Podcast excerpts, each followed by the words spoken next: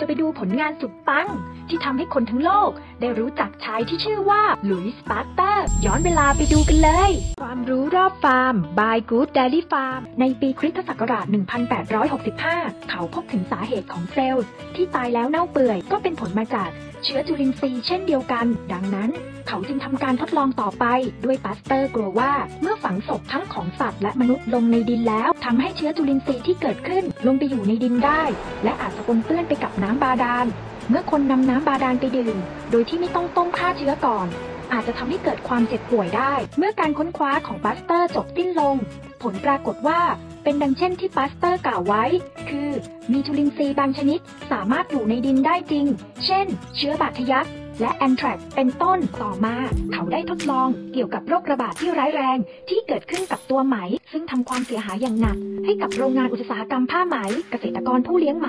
ได้มาขอความช่วยเหลือจากปาสเตอร์ เขาได้ทำการค้นคว้าเรื่องนี้อยู่นานถึง 5 ปี จึงพบว่าโรคนี้เกิดขึ้นจากเชื้อจุลินทรีย์ชื่อว่า Nosema bombycis ซึ่งตัวหนอนกินเข้าไป ดังนั้นปาสเตอร์ จึงอธิบายวิธีการป้องกันโรคนี้ให้กับเกษตรกร ผู้เลี้ยงไหมฟังอย่างละเอียด ซึ่งสามารถป้องกันโรคนี้ได้เป็นอย่างดีจากผลงานทางวิทยาศาสตร์ วิชาเคมี ที่มหาวิทยาลัยซอร์บอน และในปีเดียวกันนี้ เขาได้เผยแพร่ผลงาน การค้นคว้าเกี่ยวกับเรื่องการหมักดอง ออกมาอีกเล่มหนึ่ง จากความสามารถของปาสเตอร์ ในปีคริสตศักราช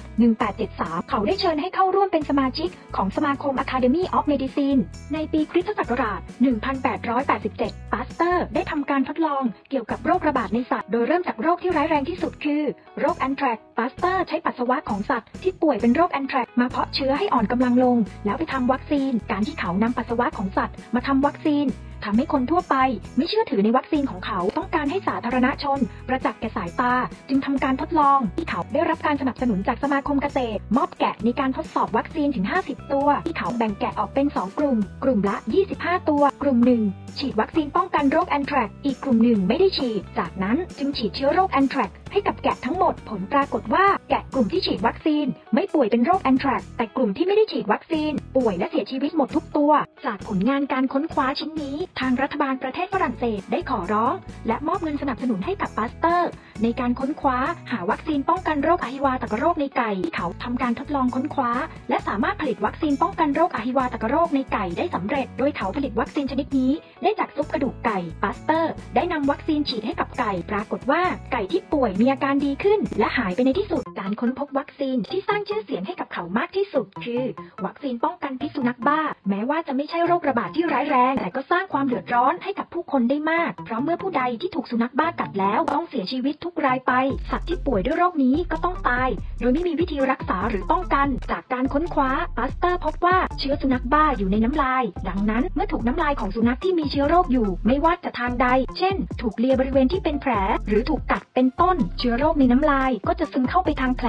สู่ร่างกายได้ปาสเตอร์ ได้นำเชื้อมาเพาะวัคซีน และนำไปทดลองกับสัตว์ ปรากฏว่าได้ผลเป็นอย่างดี แต่ปาสเตอร์ไม่กล้านำมาทดลองกับคน จนกระทั่งวันหนึ่ง โจเซฟ ไมสเตอร์ เด็กชายวัย 9 ปี ถูกสุนัขบ้ากัดถึงอย่างไรก็ต้องเสียชีวิต ดังนั้น พ่อแม่ของเด็กจึงได้นำบุตรชายมาให้ปาสเตอร์รักษา ซึ่งเป็นโอกาสที่ดี ที่ปาสเตอร์จะได้ทดลองยา ปรากฏว่าเด็กน้อยไม่ป่วยเป็นโรคสุนัขบ้า การค้นพบครั้งนี้ทำให้เขามีชื่อเสียงเป็นที่รู้จักมากขึ้น ในปีคริสตศักราช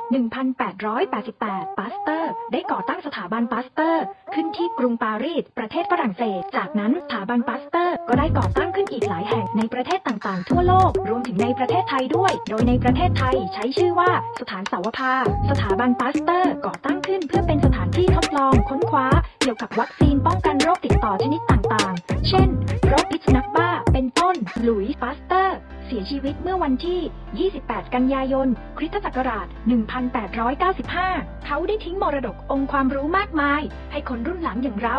และยังคงส่งไม้ต่อให้กับนักวิทยาศาสตร์รุ่นใหม่ๆ ได้ก้าวไปข้างหน้าอย่างมั่นคง ทำให้เรามีอาหารที่ปลอดภัยบริโภคกัน และยังคงคุณภาพไว้อย่างเต็มที่